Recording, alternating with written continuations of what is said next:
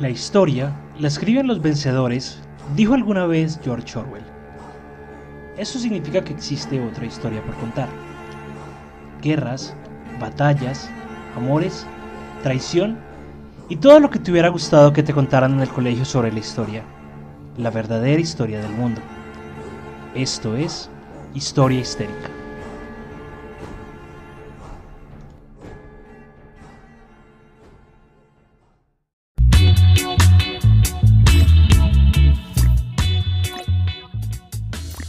Buenos días, buenas tardes, buenas noches, dependiendo de cuándo y dónde nos estén escuchando. Bienvenidos a Historia Histérica, el podcast en el cual te hablaremos de historia, aclarando siempre que nosotros no somos historiadores y simplemente somos dos amigos a los cuales les gusta la historia y hablar de ella un poquito, como te hubiera gustado que te la contaran en el colegio. Yo soy Juanse, me pueden encontrar en todas las redes como Calavera Barbada y está conmigo nuevamente Milina, nuestra valquiria cumpleañera del Valhalla. ¿Cómo estás, Linis? ¿Cómo vas? Días invernos. Hola, ¿qué tal? Buenos días, buenas tardes, buenas noches. Por aquí con mucho frío. Está haciendo un helaje horrible aquí en Bogotá. Y bueno, bienvenidos a un nuevo capítulo de Historia Histérica. Juanse, ¿qué nos tienes para hoy? A ver. Listo, entonces como siempre, pues las personas que llegan ya vieron el título del video, pero pues acá nosotros no sabemos. Entonces te voy a tirar las pistas a ver si de pronto la coges. A ver. Es, está muy fácil, la verdad, las pistas están muy, muy fáciles. Entonces voy a empezar por las más complicadas. Homofobia. Machismo. Reggae. Misoginia. Bob Marley. Muy bien. ¿Por qué la sacaste? Porque realmente he leído algunas cositas en las que él estuvo implicado con temas de, de machismo, por supuesto. También se decía que era homofóbico. No, eso es imposible. No sé qué tan cierto. Eso es imposible. Él es una figura popular. Es muy humilde. Y no, y hay muchas también otras cositas ahí, temas de abuso en general. Entonces, y bueno, por la canción de fondo, por Rey. Pues sí, tan pendejo yo, teniendo acá reggae de fondo, ¿cómo no va a ser algo relacionado con, con la cultura del reggae? Entonces, los pies enterrados en la arena, la brisa tropical golpea nuestro cuerpo y el calor del Caribe se hace presente. Y con este, claramente se comienzan a escuchar de fondo los compases de la música playera por excelencia. Unas trompetas, una guitarra con tres acordes repetitivos, un sintetizador y una voz grave y arrastrada dice que quiere amar y estar por siempre con la mujer amada cada uno de los días y compartirlo todo para luego preguntarse si es amor lo que está sintiendo.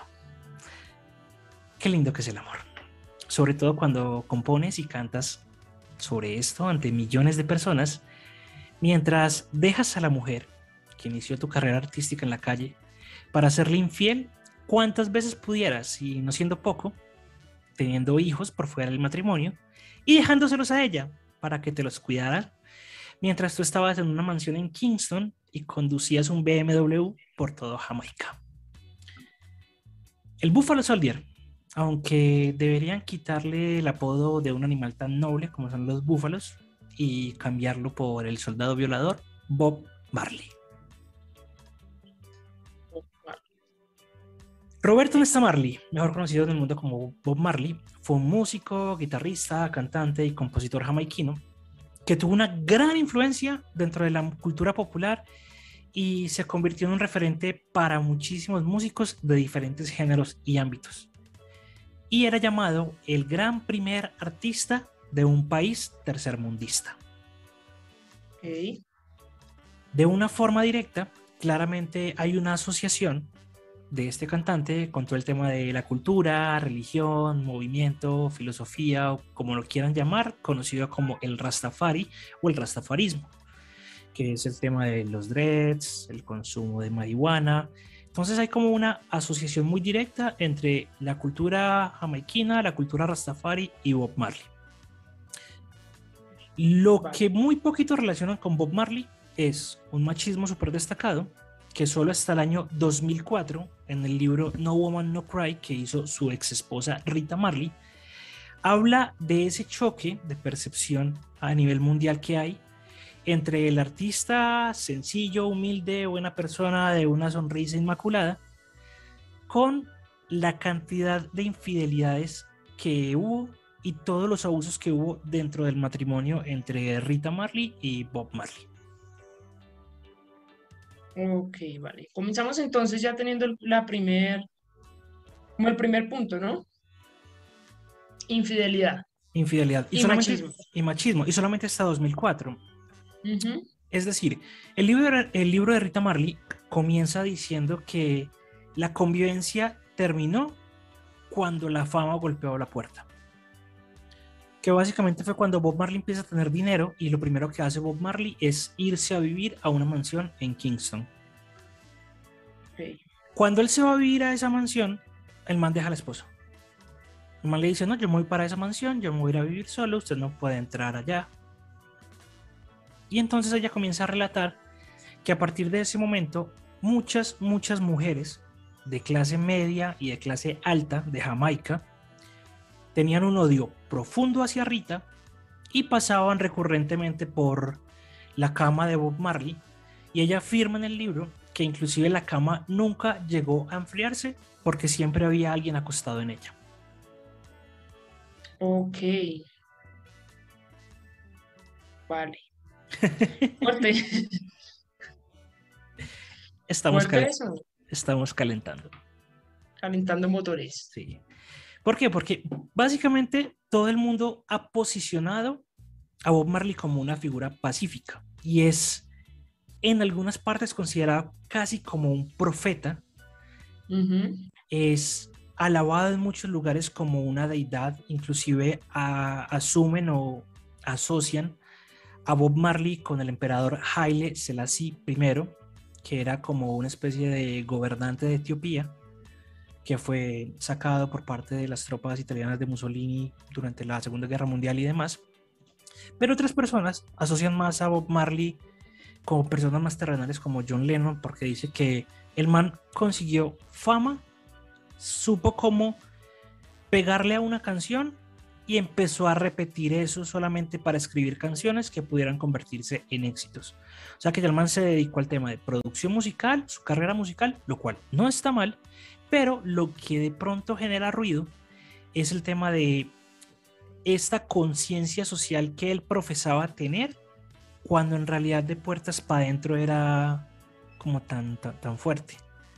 Aquí entonces te damos el beneficio de la duda, o sea, de ser cierto, Bob Marley no era ni el ídolo, ni el guitarrista, ni la persona tan grande que todo el mundo dice, sino que era un marihuanero de puertas para adentro que, como decía mi mamá, predica, pero no aplica. Pero no aplica. Uh-huh. Entonces, okay. Sí se dice que antes de todo el tema de la fama, este man era súper amoroso y súper respetable, inclusive se habla de que tuvo una vida muy compleja antes de ser cantante, por todo el tema de la violencia que había directamente en, en Jamaica. El problema pasó que Rita, la ex esposa, pasó de lavar el único par de pantaloncitos que, que tenía a ser totalmente ignorada, mientras este man se la pasaba jugando fútbol, teniendo hijos y viviendo en una mansión como si fuera un pinche rey.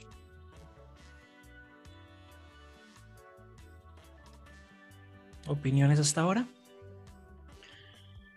¿De verdad quieres mi opinión? Sí, claro, obvio. Lo simple y lo principal es un machista, o era un machista de...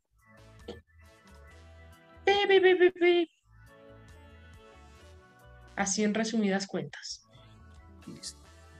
Hay algo también muy, muy, muy duro, y esto sí fue cosa que me, me dio como mucha rabia, y es que pese a que el man no dejaba entrar a Rita a la casa o a la mansión que tenía, él la buscaba.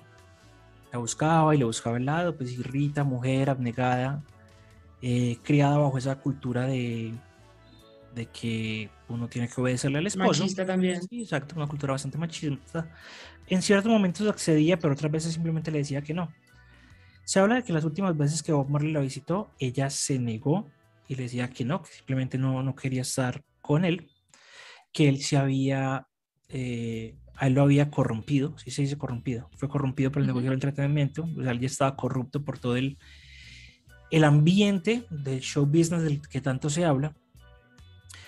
Y eh, ante las negativas directamente de, de Rita Marley por, por estar con el hombre, el man la violó. Y de ahí nació el último hijo que él tuvo con Rita Marley. Bueno, eh, habrá mucha gente que de pronto va a venir a defender a Bob Marley, ¿no? Porque lo que tú dices es cierto, o sea, lo ven más que como una persona, no sé, lo ven como una deidad. Pero no sabía, no tenía ni idea de... O sea, había escuchado de violaciones, claro, por parte del... Pero no precisamente hacia la que era su esposa. Uh-huh. O su ex, bueno, su, sí, su esposa. Sí, sobre el papel era la esposa, no se había separado. Fuerte eso. Pregunta de parcial. ¿Tú sabes que la cultura o la religión Rastafari tiene un fuerte sentimiento homofóbico? No. Se dice que Jamaica es considerado uno de los lugares más discriminatorios de todo el mundo en contra de las personas gay. Esto se debe a que las creencias religiosas del rastafarismo dicen que esto es ilegal y es inmoral y toda la mierda que siempre hemos hablado. Y ojo con esto, cualquier persona que sea capturada en una relación homosexual puede enfrentar hasta diez años de cárcel. Ok, ¿y sí, es cap- al día de hoy todavía? Sí, al día de hoy. Ok. Y eso sí les va bien, porque se habla de que los persiguen, los acosan, inclusive los matan. Hay demasiados crímenes de odio contra la comunidad L G B T I Q más más dentro de Jamaica por un tema religioso. Sí, ya sé dónde no tengo que ir. Sí, todo el mundo dice, ¡ay, qué rico vacaciones en Jamaica! Eh, no. Ya sé dónde no lo taché del mapa. Ir, ya. Gracias, pero no. No tenía ni idea de eso. Yo pensé que al contrario eran muy abiertos como en ese tema de la sexualidad. No, no, no, para nada. Es más, ¿tú sabes quién era Prince, el cantante? Uh-huh, sí. Que era todo un showman y se vestía de morado, el de purple. Sí. Que en realidad nunca se pudo establecer si Prince era homosexual o si era bisexual o lo que fuera. No importa, no viene al caso. Prince es una puta bestialidad a nivel musical. Pero... Eh, se habla de que en algún show Marley se rehusó a tomarse una foto con Prince simplemente por la condición sexual de Prince. Ok. Y también se dice que era demasiado hostil cuando él de pronto identificaba que o entre el público o entre el círculo social donde él estaba hubiesen personas con diferentes preferencias sexuales. O sea, era un puto homofóbico. Perdón por la grosería. Ahí se me salió, discúlpenme. Machista, homofóbico y helador, muy bien. Y no solamente por este lado va todo el tema de contradicciones que el man tenía. El man pregonaba un estilo de vida sencillo, pero estaba lleno de lujos. No ayudaba en la tierra, no ayudaba en las, las labores del, del hogar. Y también a inicio de los setenta se codeaba con líderes socialistas. Okay. Se habla de que estuvo en Cuba, se hizo súper amigo de, de... es un cubano, ¿cómo es que se llama? Ah, el dictador cubano, se me fue el nombre. ¿Fidel? Fidel. Se dice que era súper parcero de Fidel, que inclusive estuvo haciendo presentaciones en La Habana de, para Fidel, privadas. Y cada vez, esto es muy, muy loco, porque entonces en las canciones el man habla sobre religión, el man habla sobre desprecio al materialismo, eh, y cada vez en las productoras o en las disqueras pedía más y más y más dinero para poder hacer los shows, los conciertos, eh, grabar discos y demás. Ahora. Marley, ¿cuándo falleció? Ya vamos a llegar a eso. No te preocupes. Te adelanto. El man murió en los, el cinco de octubre de mil novecientos ochenta. Ah, ok. Ok, pensé que, pensé que había muerto antes. No, no, el man murió en los ochenta.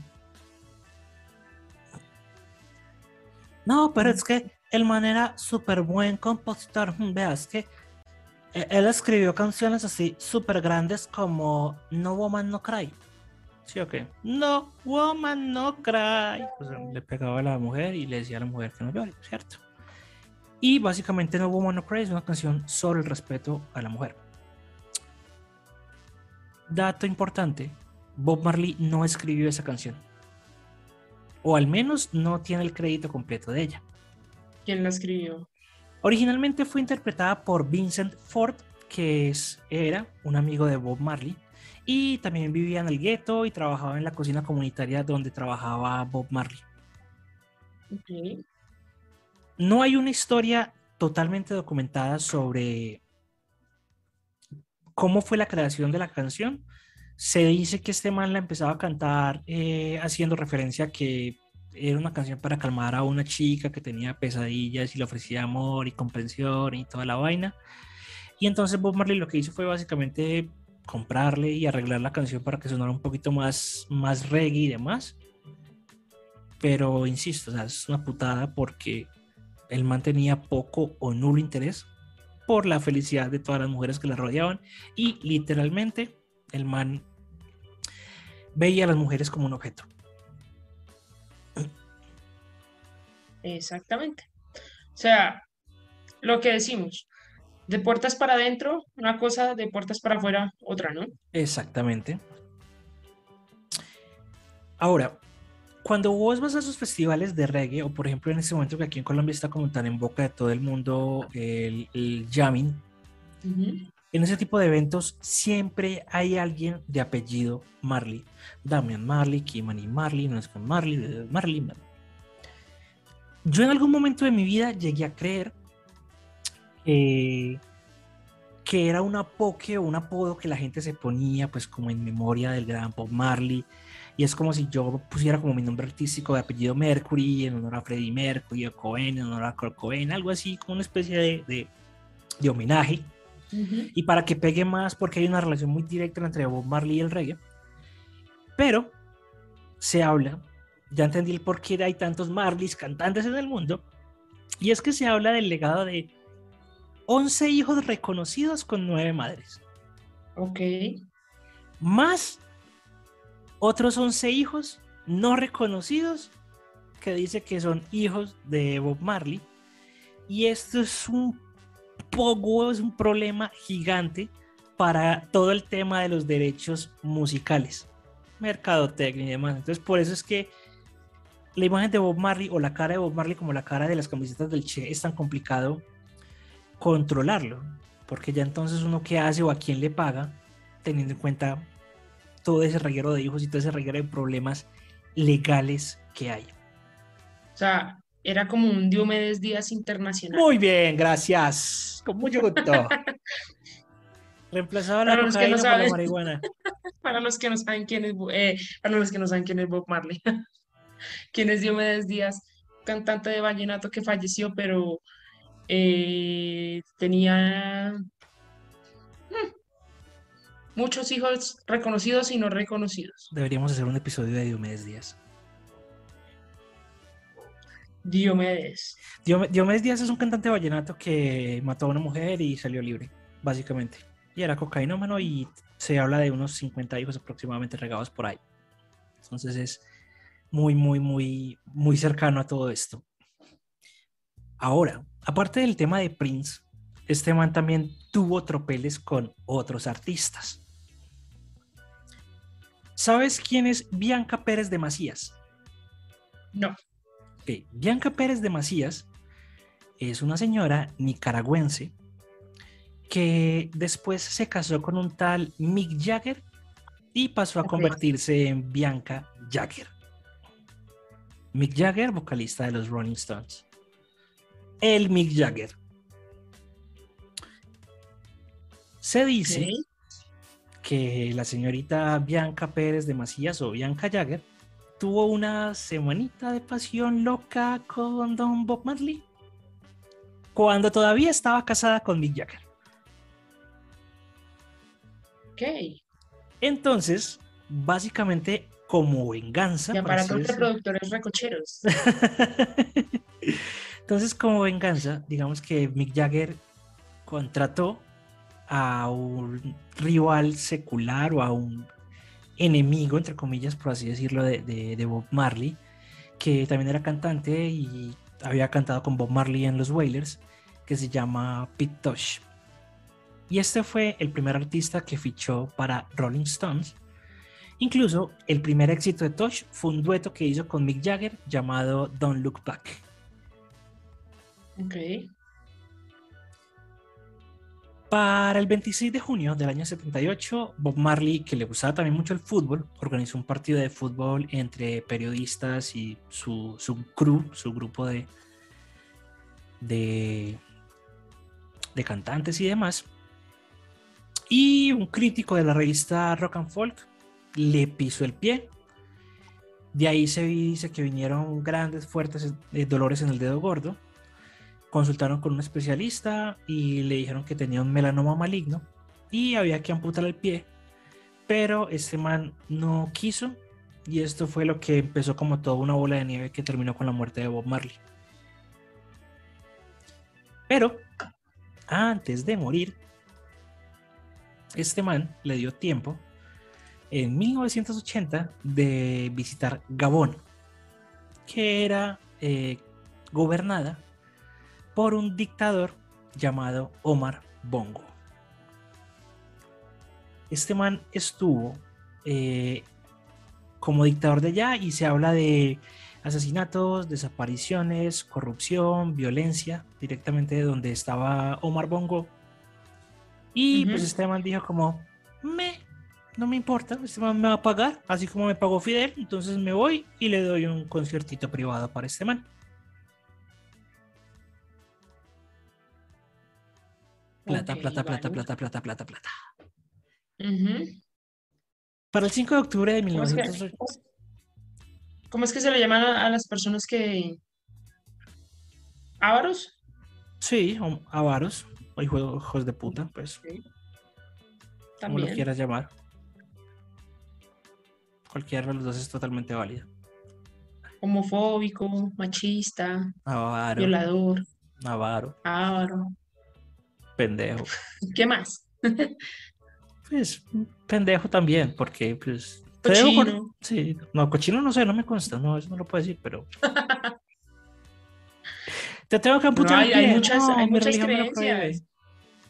Hay muchas creencias que es que el tipo eh, tenía más de doscientas clases de piojos, no sé. Me acuerdo que una vez leí eso también y doscientas clases de piojos. Ahí tengo, una, una tengo una duda todavía más grande, y es ¿cómo hace uno para separar los piojos? Uno coge la peineta y saca y dice como, ok, tú eres negro, tú eres blanco, tú eres gris, tú eres... Que tú supuestamente eres... se lo descubrieron se lo descubrieron cuando ya estaba muerto. Entonces Ni idea Ni idea Ni idea Para el cinco de octubre de mil novecientos ochenta, Marley visitó Nueva York y estuvo en el Madison Square Garden, y para la mañana del ocho de octubre salió a correr y lo encontraron desmayado en Central Park.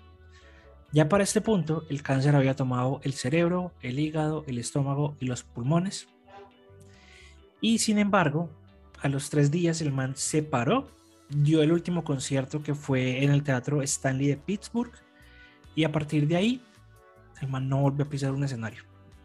El man pasó por varios Eh, hospitales, por varias clínicas, y acá me pareció muy loco cómo la historia se empieza a conectar entre sí.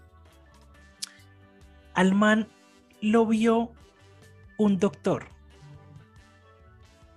El doctor era amigo de un tal Josef Mengele y se llamaba el doctor Joseph Issels, que era un antiguo comandante de la ese ese. Ok, vale. Operación Paperclip, Operación Paperclip, algún día hablaremos también de eso, y de cómo los Estados Unidos le borraron la identidad a un montón de científicos eh, nazis.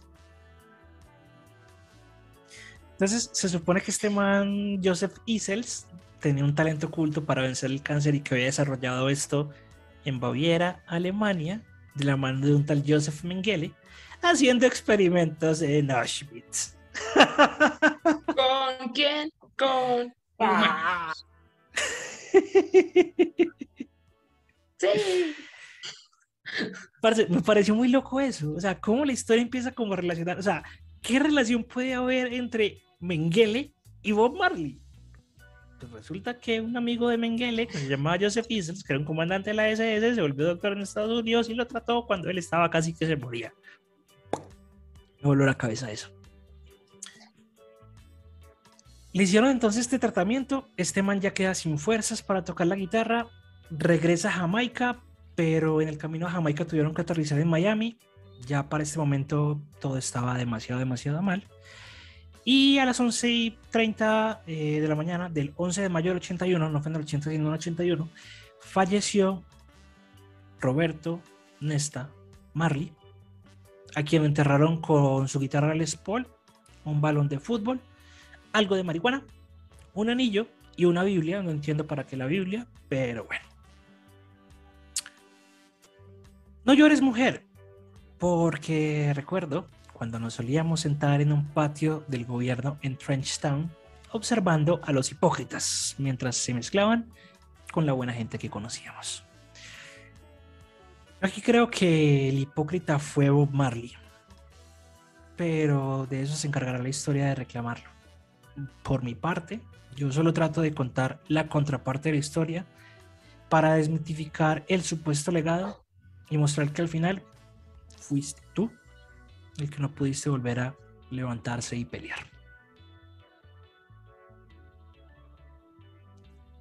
Y esa fue la vida de Bob Marley. Sí, misógino, violador y machista, y homofóbico y avaro, Bob Marley, Robes, Roberto Nesta Marley.